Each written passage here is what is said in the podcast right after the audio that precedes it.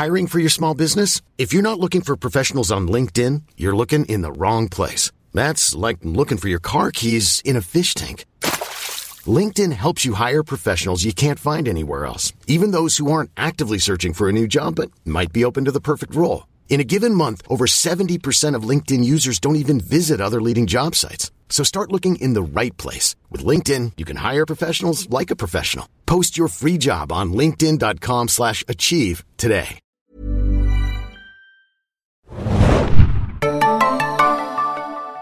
Stichwort Drehbuch, der Podcast vom Verband Deutscher Drehbuchautoren. Ich bin Oliver Schütte. Hallo und ich bin Hanna Huge von serienjunkies.de. Wir haben heute einen besonderen Anlass. Wir haben eine Kooperation zwischen zwei Podcasts hier in Deutschland. Serienjunkies.de trifft? Stichwort Drehbuch. Gott, das, klingt so, als ob wir es geübt hätten.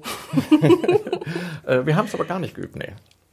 Genau, und wir sind heute hier, weil wir gemeinsam, oder ich auch mehr oder weniger die Ehre hatte, äh, dieses Jahr in der Jury von dem Up-and-Coming Filmfestival gewesen zu sein, mit dem Oliver zusammen. Und wir Ende November, vom 23. bis 26. November, ich glaube 87 Filme haben sehen dürfen von dem deutschen Nachwuchs. Und wir gerne ein Special darüber produzieren würden. Genau, Nachwuchs heißt äh, eigentlich zwischen 3 und 27 waren die Filmemacherinnen und Filmemacher, also zum Teil wirklich sehr, sehr jung, äh, kann man wirklich sagen. Es waren da durchaus äh, Filmemacherinnen und Filmemacher im Alter von fünf, sechs Jahren.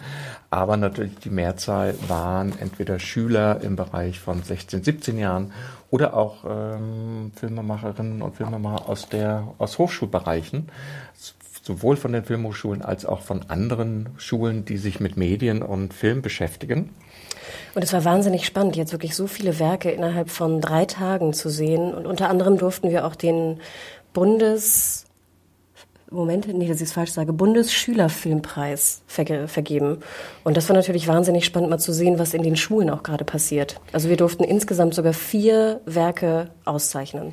Genau, wir haben einen Preis vergeben an diesen Bundesschülerfilmpreis und drei Preise, ein reiner Nachwuchspreis. Die Bundesschülerfilmpreise werden vergeben eigentlich an ganze Klassen oder Gruppen, die in der Schule Filme machen. Im Gegensatz zu den anderen Filmen, die manchmal auch von einzelnen ähm, jungen Menschen gemacht worden sind. Ähm, da kann sich jeder letztendlich bewerben, insgesamt für diesen Preis. Äh, das findet schon seit vielen, vielen Jahren statt, das Festival alle zwei Jahre in Hannover und ist inzwischen auch ein internationales Filmfestival. Das heißt, es gab auch eine internationale Sektion, da waren wir nicht in der Jury, da haben wir sozusagen dann auch gar nichts sehen dürfen, haben dann nur die Gewinner bei der Preisverleihung gesehen oder Ausschnitte davon gesehen. Vielleicht sagen wir mal ganz kurz, sagst du mal ganz kurz, wer mit uns noch in der Jury war?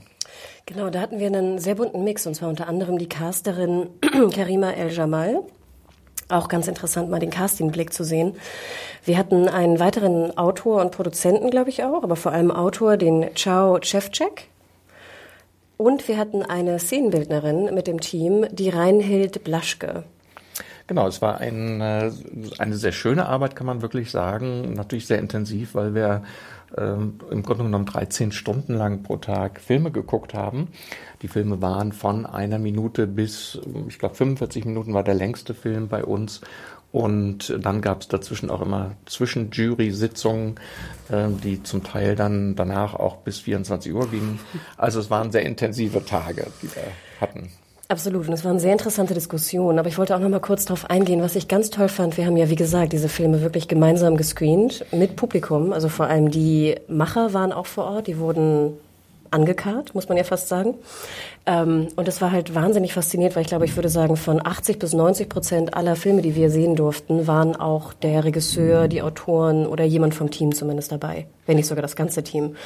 Und was ich sehr spannend fand, auch ähm, diese Veranstaltung wurde moderiert vom Stefan Rupp und er hat es wirklich fantastisch gemacht. Er hat äh, ein Kurzinterview gemacht nach jedem Screening äh, mit den Machern und das war ganz faszinierend zu sehen, wie er fünf bis zehn Minuten maximal mit den Leuten auch spricht über ihr Werk und wie toll es war, vor Publikum solche Werke zu sehen und dann natürlich mit euch darüber zu diskutieren und einfach faszinierend zu sehen, was man selber sieht, was andere sehen und wie man dann darüber diskutiert. Vielleicht zur Erklärung für die, die nicht aus Berlin-Brandenburg kommen. Stefan Rupp ist ein Moderator hier beim RBB in Berlin.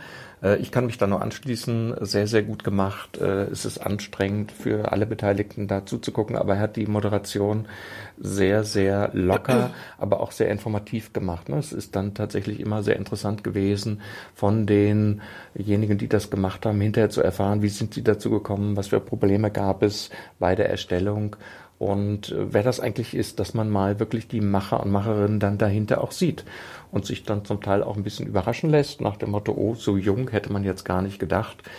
Und vielleicht kann man noch mal sagen, ähm, was Jung betrifft, äh, in der internationalen Jury ist eine lobende Erwähnung ausgesprochen worden und wir alle kriegten dann nur mit, der Filmemacher kommt aus Schweden und wer kam dann auf die Bühne? Da kam ein wirklich fünfjähriger Junge auf der Bühne, der natürlich auch kein Englisch oder Deutsch sprach, äh, mit seinem Vater zusammen.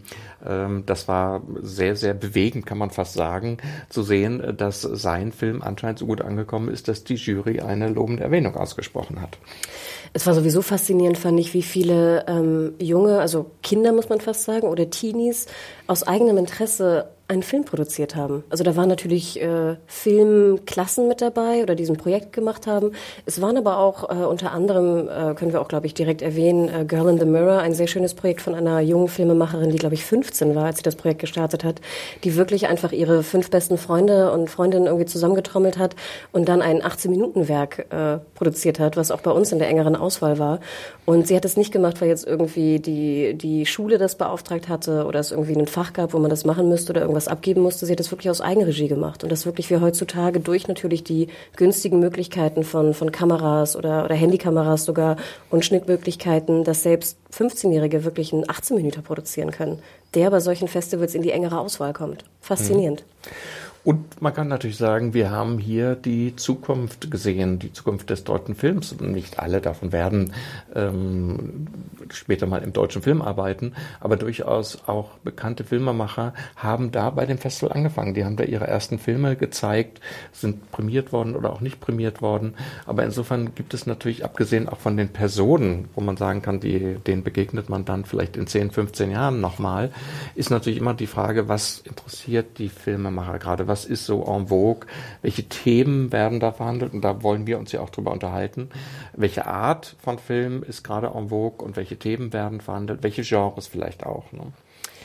Ja, es war wahnsinnig mutig. Also ich glaube, wir können schon mal vorweggreifen, dass äh, rein thematisch und auch vom Genre insgesamt da äh, faszinierend, was wir gesehen haben in den 87. Äh, 87, 87 Werken. Und ich glaube, wollen wir gleich mal über die Gewinner eigentlich sprechen? Wollen wir mit denen anfangen? Ja, vielleicht fangen wir tatsächlich mal an, indem wir ein bisschen was über die Gewinner erzählen.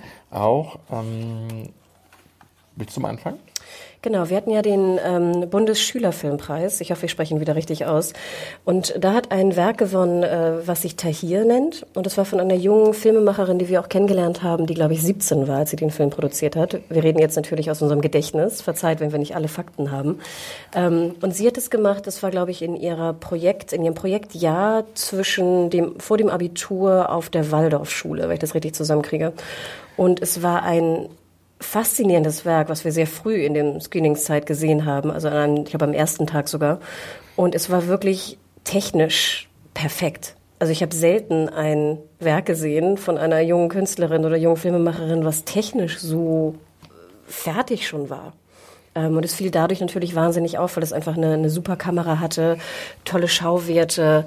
Ähm, wir hatten eine Geschichte gesehen, vielleicht gehe ich da mal kurz rein. Wir sehen einen, einen jungen Mann in einer Kleinstadt, der irgendwie so ein bisschen gemobbt wird, glaube ich, von seinen Kollegen und sich später dann herausstellt, ich mache es jetzt sehr schnell und spoiler auch ein bisschen, dass ähm, er in einer Waffenfabrik arbeitet, die seinem Vater gehört und er auf einen jungen Syrer oder gar nicht so jung, auf einen Syrer trifft, der einen Job sucht und später halt in dieser Waffenfabrik arbeiten soll.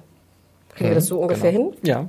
Das ist ein Flüchtling, äh, wie du schon sagtest, äh, der gekommen ist und natürlich Kriegserfahrung hat und feststellt, dass seine Erfahrungen seine Gewalterfahrung, die er gemacht hat, mit diesen deutschen Waffen passiert ist. Und also diese Konflikte, die da auftauchen, ähm, interessantes Thema, interessante Perspektive auf das Thema, wirklich eine ungewöhnliche Perspektive. Und ähm, das war perfekt erzählt. Darum haben wir auch den Preis vergeben, weil es auch ein Thema aufgreift, was ähm, interessant ist, was aktuell ist und wie gesagt eine Perspektive hat, wo man sagt, ja, das findet man erstmal nicht so leicht wieder in dem, was wir sonst so sehen. Ne? Und es war auch sehr subtil. Also man muss ja sagen, dass bei diesen vielen, sag ich mal, jungen Filmemachern sieht man relativ wenig Subtilität, finde ich, weil das irgendwie meist so die ersten Werke sind und man will, man, man hat sich ja selber noch nicht so ganz gefunden, wie man jetzt Geschichten erzählt.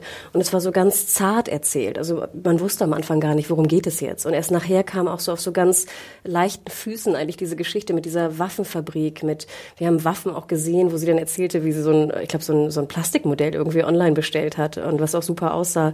Wir haben am Anfang auch BBC-Aufnahmen gesehen von der Bombardierung äh, und von, von Waffeneinsätzen in Syrien, die sie sogar direkt mit der BBC abgeklärt hat, was ich auch immer gut finde, wenn die Filmemacher sich Gedanken machen um Lizenzbilder und Lizenzmusiken, die sie verwenden, finde ich auch immer ganz, ganz wichtig. Und es war einfach wahnsinnig rund und stach wirklich durch die Erzählung, aber auch die, die Brillanz in der Machart sehr heraus.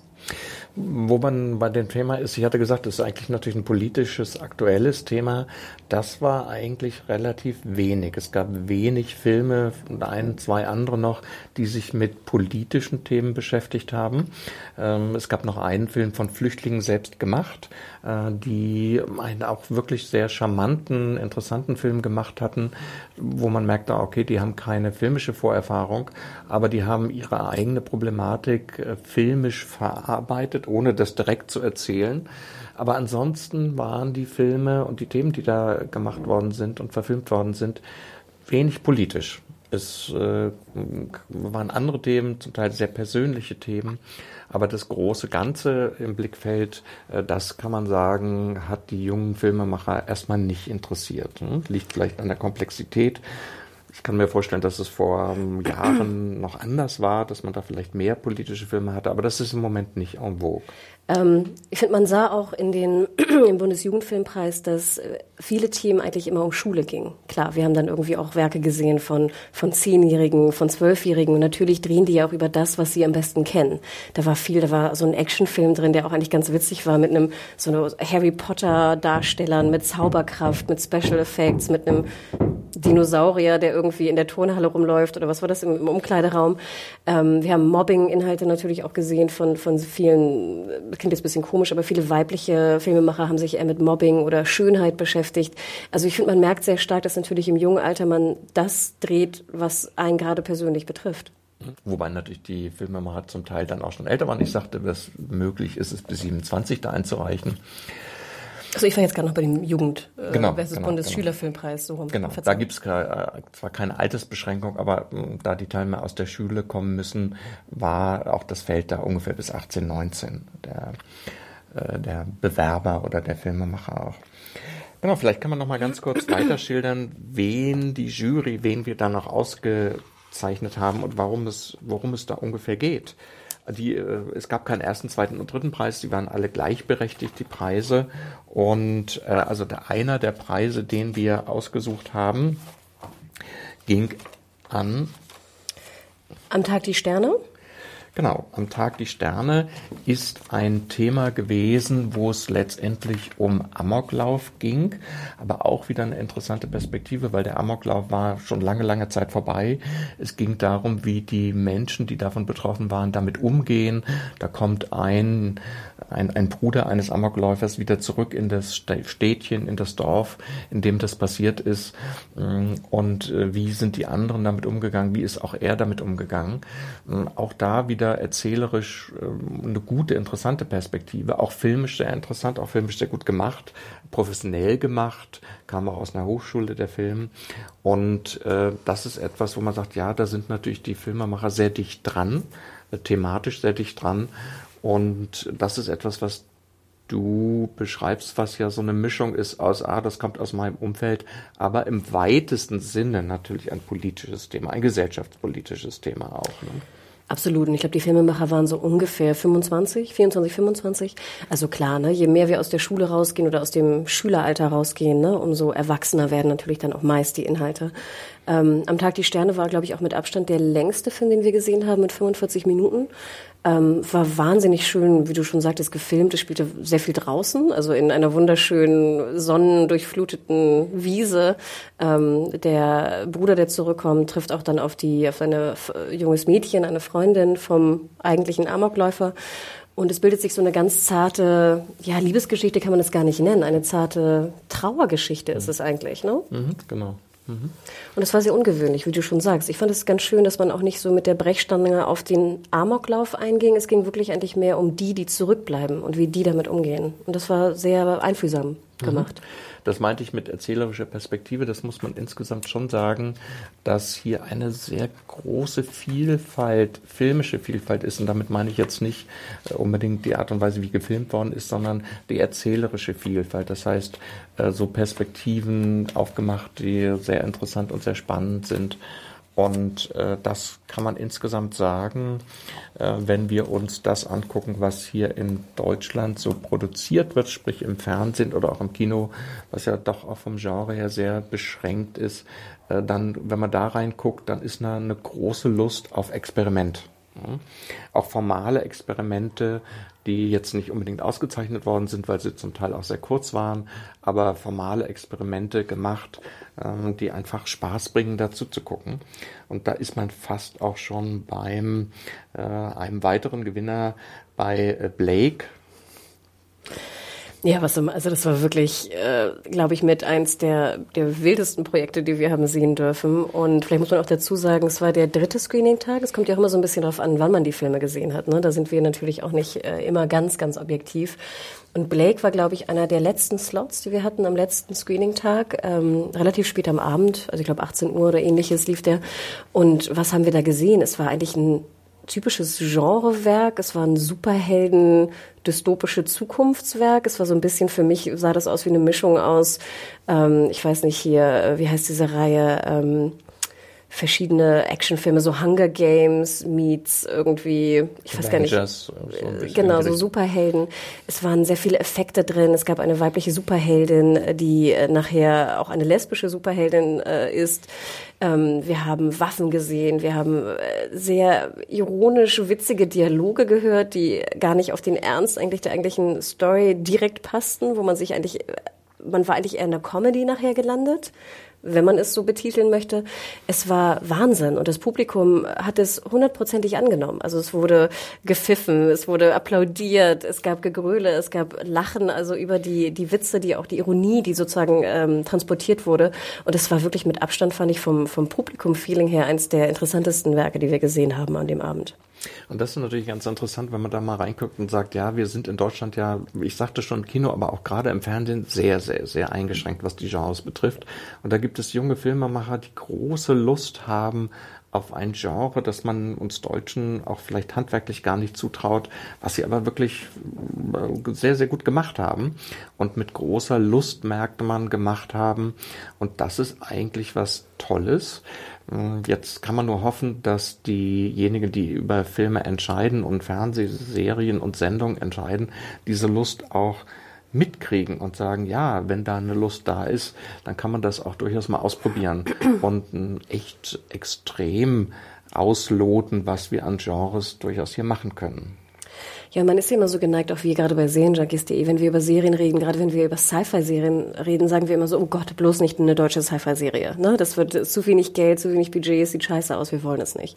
Und da muss ich ganz ehrlich sagen, wie du schon sagtest, bei Blake, es sah wirklich gut aus. Die Effekte haben super funktioniert, es war so ein bisschen blurry, alles irgendwie so eingefärbt, die, die Waffen haben gut ausgesehen. Nachher hat sie auch erzählt, die, die junge Filmemacherin auf der Bühne, dass die, dass die Rüstung, die die Hauptdarstellerin anhat, eigentlich so eine Motorradfahrausstattung war war für, für Männer, weil es sowas auch nicht für Frauen scheinbar gibt.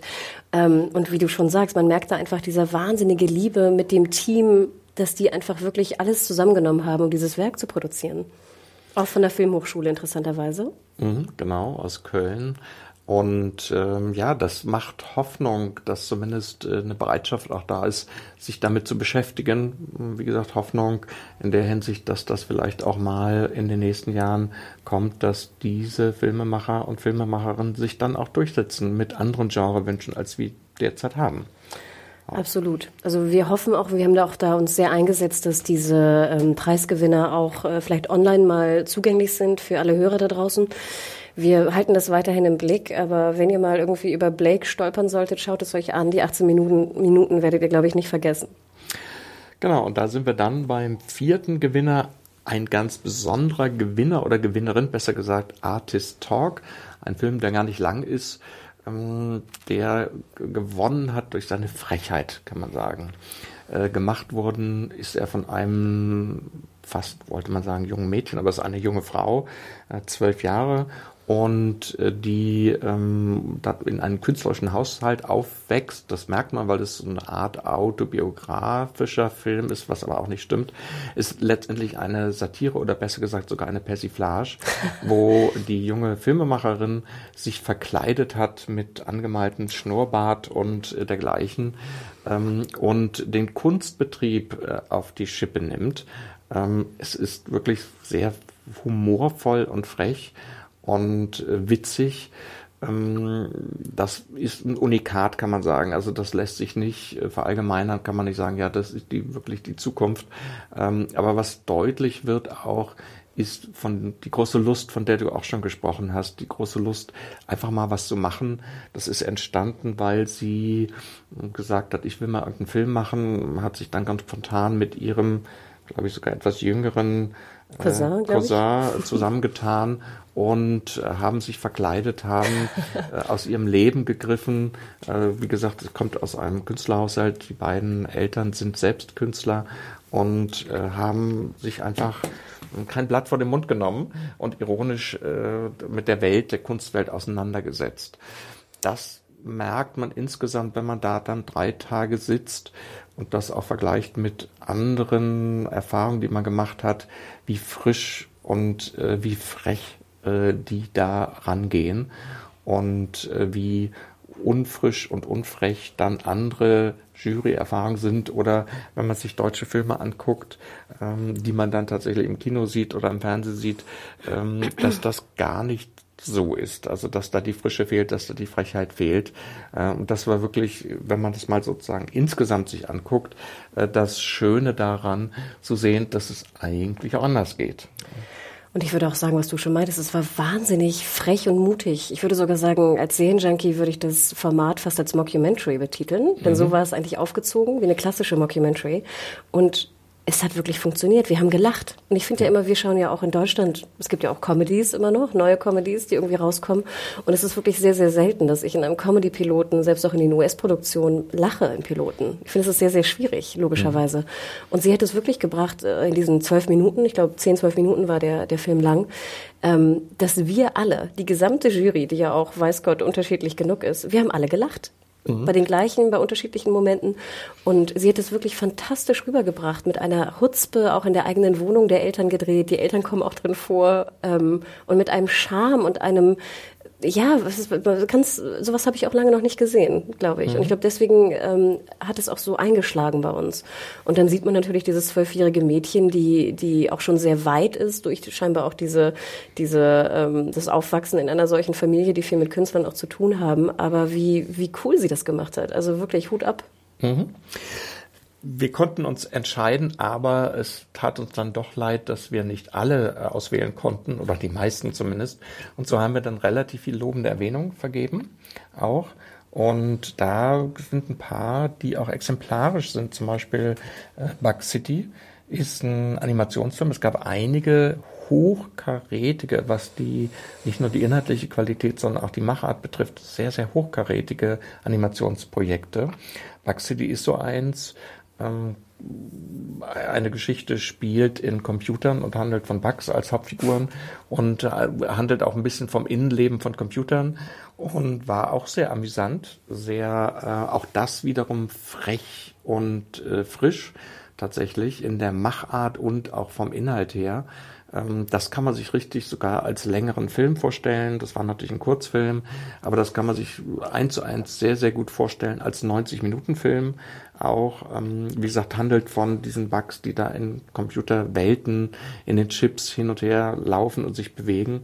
Ähm, das war beeindruckend, auch wegen der Qualität, aber es gab auch andere Animationsfilme, die ähm, die es mit amerikanischen teuren Produktionen, aber auch deutschen teuren Produktionen aufnehmen konnten. Ich glaube, da müssen wir einfach auch natürlich feststellen, dass jetzt im Jahre 2017 oder wann auch immer diese Filme produziert werden, dass die technischen Möglichkeiten einfach so weit fortgeschritten sind, dass da war zum Beispiel ein 14-jähriger Junge, glaube ich, oder 15-jähriger Junge, der hat ein wahnsinnig surreales äh, Werk auf die, auf die Leinwand gebracht und das hat er irgendwie, ich glaube, in sechs Wochen am Computer mit einem, mit einem Free-Programm irgendwie programmiert. Und das war, das war Wahnsinn. Das war fast so ein bisschen wie eine Übung von technischen Möglichkeiten, die er da hinkriegt am Computer. Aber dass auch die anderen Werke Werke, die du erwähntest, oder auch Bug City, dass es wirklich möglich ist, qualitativ hochwertige Animationsprojekte in wenigen Monaten mittlerweile herzustellen, wo man früher noch irgendwie ein 30-Mann-Team brauchte, die, ich weiß nicht, drei Jahre lang rumgerendert haben, ähm, hat man jetzt wirklich ein Mann oder bei Bug City, glaube ich, ein Drei-Mann-Team, die drei Monate dran gearbeitet haben. Und es war wirklich, ähm, du kannst es im Kino ausstrahlen. Mhm. Erstaunlich. Ja. Es war tolle Musik drunter, eine tolle Story, es war witzig. Ich weiß noch, bei den Bugs war dann auch die, die Firewall, war dann so ein, so ein Polizei-Bug-Käfer, der dann so ein, so ein Feuerlöscher irgendwie hatte. Es war witzig. Und nachher sieht man halt so drei bisschen nerdigere Studenten waren es, glaube ich, auch, von einer, war das eine, eine Technik-Uni? Mhm, genau. ähm, die dieses Werk wirklich in drei Monaten produziert haben. Und es war faszinierend, das zu sehen. Und da war, ich fand, jeder Animationsfilm war für sich qualitativ unfassbar hochwertig. Mhm. Genau, das ist sicherlich eine Schiene, ähm, wo man sagt, naja, die kann in Deutschland auch möglich sein, Animation. Es ist ja tatsächlich so, dass wir gute Ausbildung haben im Animationsbereich und dann auch die Filmakademie Ludwigsburg, die Abgänger dann auch relativ schnell zum Teil nach Hollywood abwandern, also weggekauft werden von Studios in Hollywood beziehungsweise in Amerika, weil die Qualität hier relativ groß ist. Das bedeutet aber, wir haben diese Möglichkeiten, die technischen Möglichkeiten und auch das menschliche Know-how, was natürlich dann interessant ist, wie füllen wir das mit Geschichten? Welche Art von Geschichten erzählen wir da? Und da war Bug City zum Beispiel ein, ein wirklich sehr, sehr frischer und auch wieder origineller Ansatz, kann man sagen. Vielleicht noch ein kurzer Hinweis dazu. Es gab ja auch einen internationalen Wettbewerb, wo wir nur Teile von sehen durften, gerade bei den späteren Screenings. Und auch dort waren ganz, ganz interessante Animationswerke drin, weil gerade, ich erinnere mich an ein singapurianisches Werk, auch vom Stil, also vom Animationsstil, aber auch von der Erzählstruktur her sehr ungewöhnlich. Und ich kann jeden eigentlich nur empfehlen, der sich für Animation auch interessiert, mal in internationale Produktionen vom Nachwuchs reinzuschauen, weil da auf einmal wurde das Feld dann noch breiter. Wir hatten auch einen, ich glaube auch wieder von einem jungen Mädchen einen, einen animierten Katzen-Horrorstreifen. Ähm, das war Wahnsinn. Sowas habe ich noch nicht gesehen. Und das war vor allem auch sehr stark, fand ich, in der internationalen, ähm, internationalen Wettbewerb, einfach weil das Feld dann nochmal zehnmal breiter ist durch die kulturellen Unterschiede. Mhm. Was haben wir noch gesehen? Wir haben noch gesehen und auch prämiert sogar ein Stop Motion. Das war natürlich häufiger anzutreffen, weil es relativ einfach dann auch zum Teil äh, darzustellen ist und zu machen ist, gerade für so Schülerprojekte. Da gab es also auffällig äh, viel davon im Vergleich zu dem, was wir sonst so haben im Film- und Fernsehbereich. Ähm, da war ein ganz wunderbarer, sehr künstlerisch angehauchter Film, ein Stop-Motion-Film, wo eine Filmemacherin mit Ton, also mit ähm, Tonmaterial gearbeitet hatte und äh, aus diesem Ton kamen immer wieder Körper heraus, zwei Körper, äh, mehr oder weniger eine Liebes-Sex-Szene. Ich würde sagen, äh, es war ein Ton-Porno. Ja, genau. war, äh, war toll gemacht. Äh, auch das hatte sie äh, mehr oder weniger alleine gemacht. Und ähm, das war etwas, was ähm, wirklich, wo man sagt, ja, das, das ist auch der Mut zum Experiment und trotzdem sehr schön. Yumi Knows What Me You Wants war der Titel. Zwei Minuten lang äh, wirklich eine, mh, ein, ein tolles Format letztendlich, das ich so noch nicht gesehen hatte. Ich hatte noch keinen Ton Stop Motion gesehen, also mit dem Material Ton gearbeitet. Und ähm, das war also auch herausragend. Ne? Insgesamt, wir haben ein paar Dokumentarfilme auch gesehen, auch da eine gute Qualität durchaus, auch da etwas, wo man sagt, ja, da gibt es interessante Ansätze. Marvin und Lena war zum Beispiel ein Film über ein Kind, über eine Freundschaft von einem Kind mit Down-Syndrom. Ähm, auch sehr unaufwendig gemacht, aber trotzdem sehr dicht an den Figuren dran. Äh, wir haben auch noch ein prämiert, dann auch Ostkaktus. Das war ein Film über Punk in der DDR. Also wirklich eine sehr große Vielfalt an Stoffen und auch an filmischen Genres und auch an Formaten, die wir da gesehen und prämiert haben. Ein weiteres Thema, was auch viel äh, in den Filmen immer drin vorkam, war natürlich Social Media. Also wir hatten viel Filme, die sich mit Instagram beschäftigten, die sich mit Facebook beschäftigten, die sich generell, glaube ich, mit dieser ganzen Gewohnheit von jungen Menschen des Sendens auch auseinandersetzten. Und da hatten wir ein äh, interessantes Werk, auch was wir auch eine, eine lobende Erwähnung nachher gegeben haben, und zwar äh, Detailverliebt hieß dieses Werk. Und es ging auch sehr charmant erzählt eigentlich um eine Liebesgeschichte zwischen zwei Leuten, die sich treffen auf ein Date und nachher dann halt auch feststellen, dass sie gegenseitig sich eigentlich äh, alles nachrecherchiert haben äh, bei Instagram, Twitter und Co. Und die große Frage natürlich dann im Raum steht, mit was rede ich eigentlich mit einem Menschen, den ich gerade kennenlerne, wo ich aber schon das Gefühl alles kenne, was er auf Twitter und Instagram verbreitet hat. Und das war sehr charmant in Detail verliebt rübergebracht, weil wir haben leider auch andere Werke gesehen, was ich sehr erschreckend fand manchmal, von jungen Filmemachern, wo ich das Gefühl hatte, als ob sie das für normal halten, dass man speziell jetzt, wenn man neue Frauen oder, oder Freundinnen potenziell kennenlernen möchte, dass man die halt komplett irgendwie stalkt. Und dass man sie nicht nur stalkt auf ihren Social-Media-Kanälen, sondern dass man sie auch verfolgt in der Straße. Dass man, also wirklich, dass dieses Stalking-Thema, was natürlich auch durch ein, eine Welt, in der wir uns heute ähm, befinden, in der wir sehr viel senden, ähm, prädestiniert dafür ist, dass leider auch manche das, habe ich das Gefühl, so ein bisschen falsch verstehen. Und da war Detailverliebt einfach ein schönes Beispiel, dass man das auch charmant und nicht creepy, ich benutze jetzt aus Versehen das englische Wort, rüberbringen kann. Und ich finde es auch wichtig, dass das nochmal deutlich gemacht wird, dass man eigentlich nicht Frauen gewinnt, indem man sie verfolgt. Hm. Ja, das war natürlich äh, auffällig, dass die Social-Media-Geschichten wie Facebook Normalität sind in den Filmen. Ne? Also da, das ist nichts mehr Besonderes. Ähm, du hast gesagt, das kann man positiv und negativ dann einsetzen. Im Detail verliebt war es sehr witzig und in dem Sinne positiv eingesetzt, weil man sich auch ironisch damit auseinandersetzt, mit dem eigenen Verhalten äh, über den anderen möglichst viel durch soziale Medien zu erfahren. Und ähm, aber ansonsten wurde das eigentlich auch nicht kritisch thematisiert. Ich sagte es ganz am Anfang schon, es war wenig politisch, es war insgesamt auch wenig kritisches ähm, zu sehen, sowohl in den Dokumentarfilmen als auch in den fiktionalen Filmen, äh, war es nicht so, dass die Filmemacher und Filmemacherinnen sich äußerst kritisch mit was auseinandergesetzt haben. Ein paar Sachen haben wir jetzt schon gesagt. Tahir zum Beispiel war so, dass man sich mit der Umgebung, dem Umfeld, äh, ich sage das nochmal, kritisch auseinandergesetzt hat. Nee, das scheint die jungen Filmemacher nicht umzutreiben. Also Kritik am Bestehenden, am System, wie man so schön sagen könnte, das ist nicht mehr ähm, angesagt.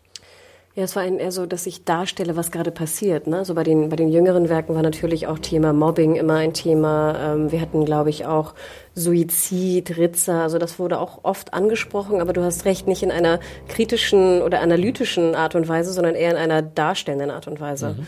Ähm, aber das waren natürlich auch klassische, so, so blöd es klingt, äh, Themen, die behandelt wurden. Wir hatten noch ein ganz wildes Werk, worüber wir viel geredet haben, mit, mit einer Sekte, also wo eine Art von Sekte dann in äh, Schulkinder irgendwie verführen wollen.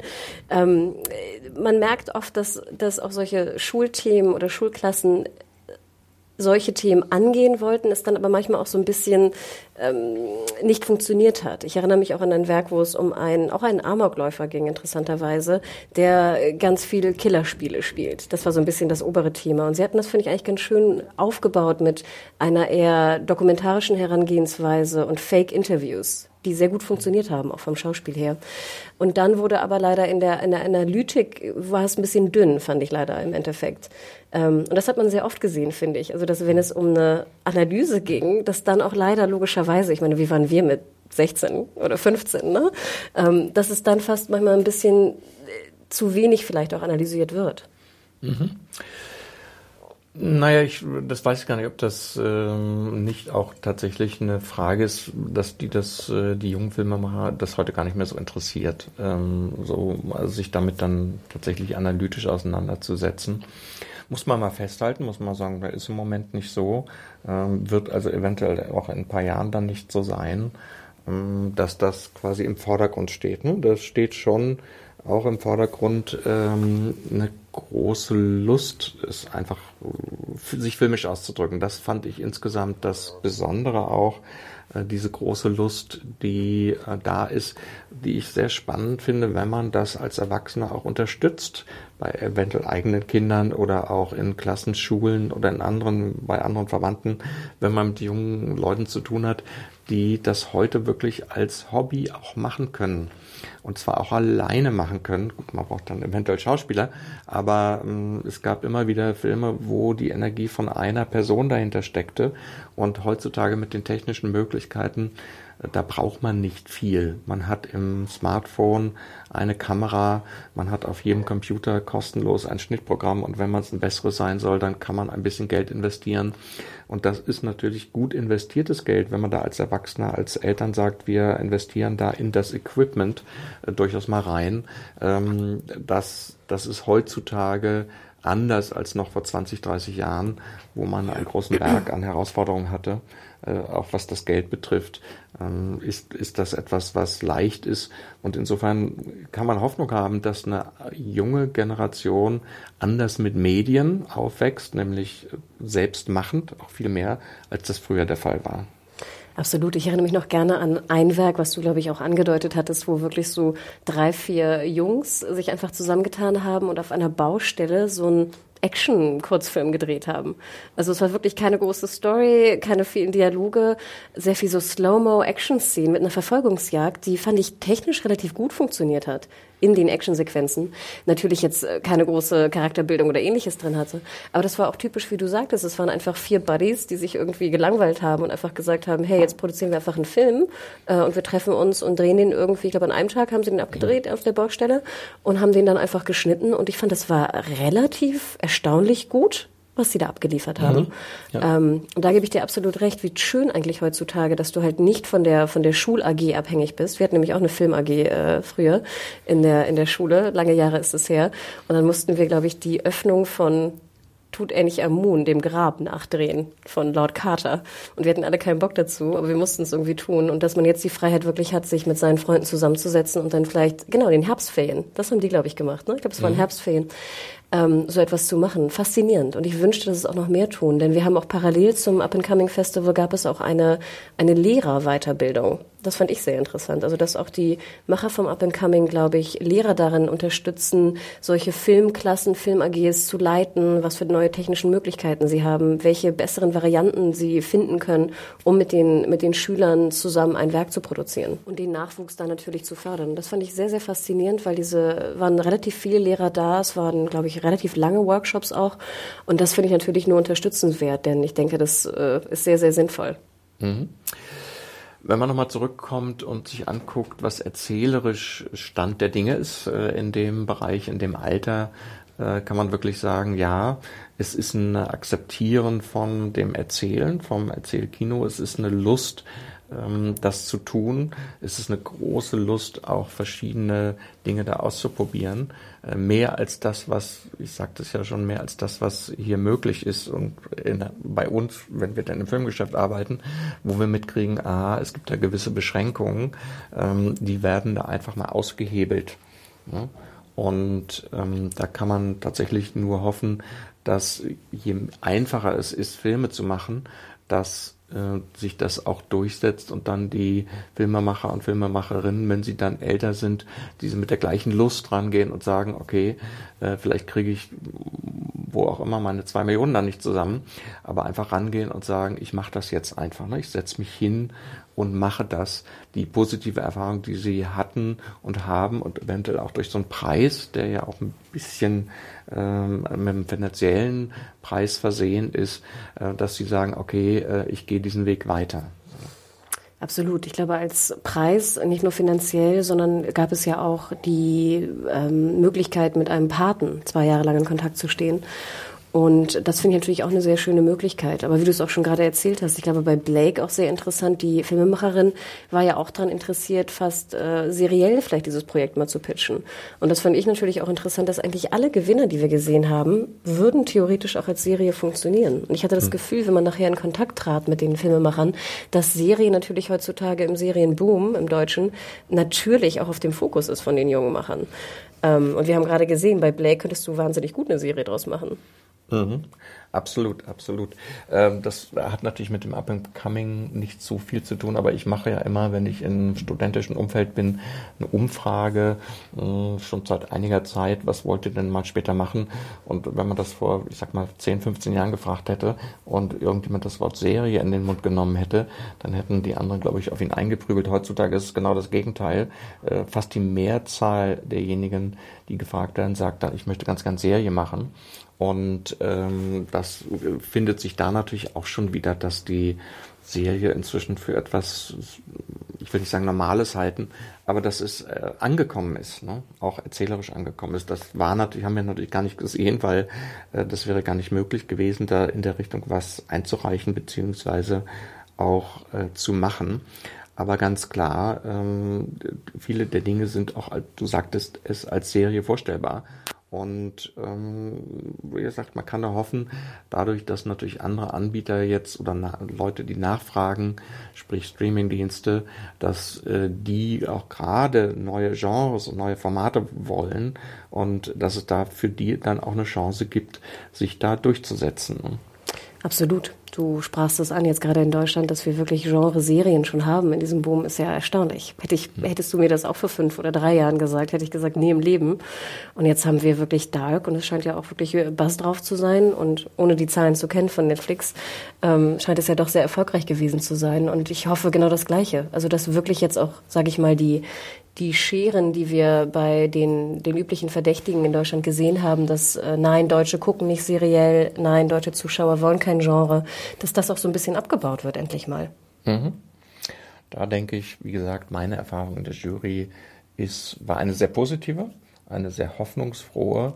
Ähm, das, was ich gesehen habe, macht Lust auf die Zukunft, auf die Jungen, die dann später irgendwann nicht mehr so jung sind, äh, Filmemacher und Filmemacherinnen. Absolut. Und ich bin sehr gespannt auch drauf. Also ich kann nur jedem empfehlen, in zwei Jahren leider erst, es findet nur alle zwei Jahre statt, ähm, wirklich vielleicht mal nach Hannover zu fahren. Eintritt war, glaube ich, minimal. Ich glaube, drei Euro oder so am Tag, also wirklich äh, nicht viel.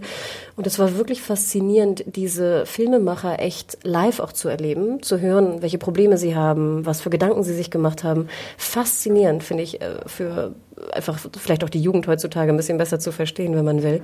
Und dann auch, was ich sehr interessant fand, es gab ein sehr schönes Foyer in diesem Pavillon in Hannover und dann so ein bisschen zu sehen, mit wem die Leute reden. Und dass die jungen Filmemacher ja auch schon gelernt haben, uns anzusprechen. Also mhm. es kamen wirklich Zehnjährige auf uns zu und fragten, ja, wie fandet ihr unseren Film und oder was haben Sie darüber gedacht?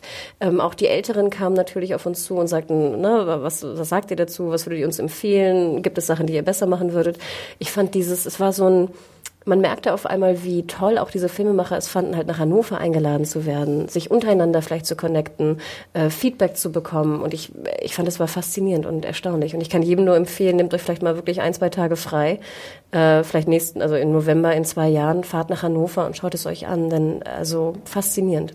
Und ich denke, wenn man dann vielleicht gar nicht, also wenn man älter ist und dann äh, sagt, okay, hm, aber dass man, äh, wenn man im Umfeld junge Leute hat, sagt, komm, äh, das gibt es da, da gibt es einen Einreichtermin, äh, darauf hin zu arbeiten. Man hat auch gemerkt, da gibt es durchaus Einreichungen, die waren schon ein paar Mal da und die arbeiten dann immer auf den Einreichtermin hin und äh, bewerben sich dann da und werden dann auch, äh, weil die Qualität dann dementsprechend gut ist, auch immer wieder angenommen. Die, es gab ja sehr, sehr, sehr viele Einreichungen, über 3000 äh, dafür und letztendlich insgesamt werden das so im Durchschnitt auch mit den internationalen so 160 Filme gewesen sein. Und trotzdem, also die Filmemacher in dem Alter, ich sagte es eingangs schon von drei bis 27, äh, zu motivieren, daraufhin sich zu bewerben, weil das Tolle ist, genau wie du gesagt hast, man ist da mit Gleichgesinnten zusammen. Absolut. Also wirklich faszinierend. Schaut euch das nochmal an. Äh, es gibt auch eine Website dafür mit den ganzen Terminen, wann, die, wann der Einsendeschluss ist. Ich glaube, ein Film muss immer bis zu einem bestimmten Termin fertig sein und eingereicht werden. Ähm, ihr müsst unter 27 sein. Ähm, und ich, absolut, ich habe auch eine, eine Freundin von mir, ist äh, bisschen macht sie Animation und ist auch noch relativ jung. Und ich habe ihr auch gesagt, du, du musst dabei sein nächstes Mal. Schick es einfach hin, arbeite darauf hin. Das ist ja auch mal ganz gut, so eine Deadline zu haben. Ähm, denn ich kann es wirklich jedem nur empfehlen. Und äh, auch in Hannover, es war toll, diese strahlenden, motivierten Gesichter zu sehen. Mhm die man sich manchmal natürlich auch noch von den älteren Filmemachern wünscht. Absolut. Ja, klasse. Ja, das war unser gemeinsamer Podcast. Ähm, das war eine Doppelproduktion. Gerne empfehlen wir gegenseitig unseren Podcast weiter. Und im Sinne, wenn Sie unseren hören, dann hören Sie auch Serienjunkies und umgekehrt vielleicht. Auch und vielleicht haben wir in Zukunft nochmal die Gelegenheit, was gemeinsam zu machen und eine Art Crossover-Veranstaltung und Podcast zu machen. Super. Ich danke sehr für die Einladung. Bis zum nächsten Mal. Ciao.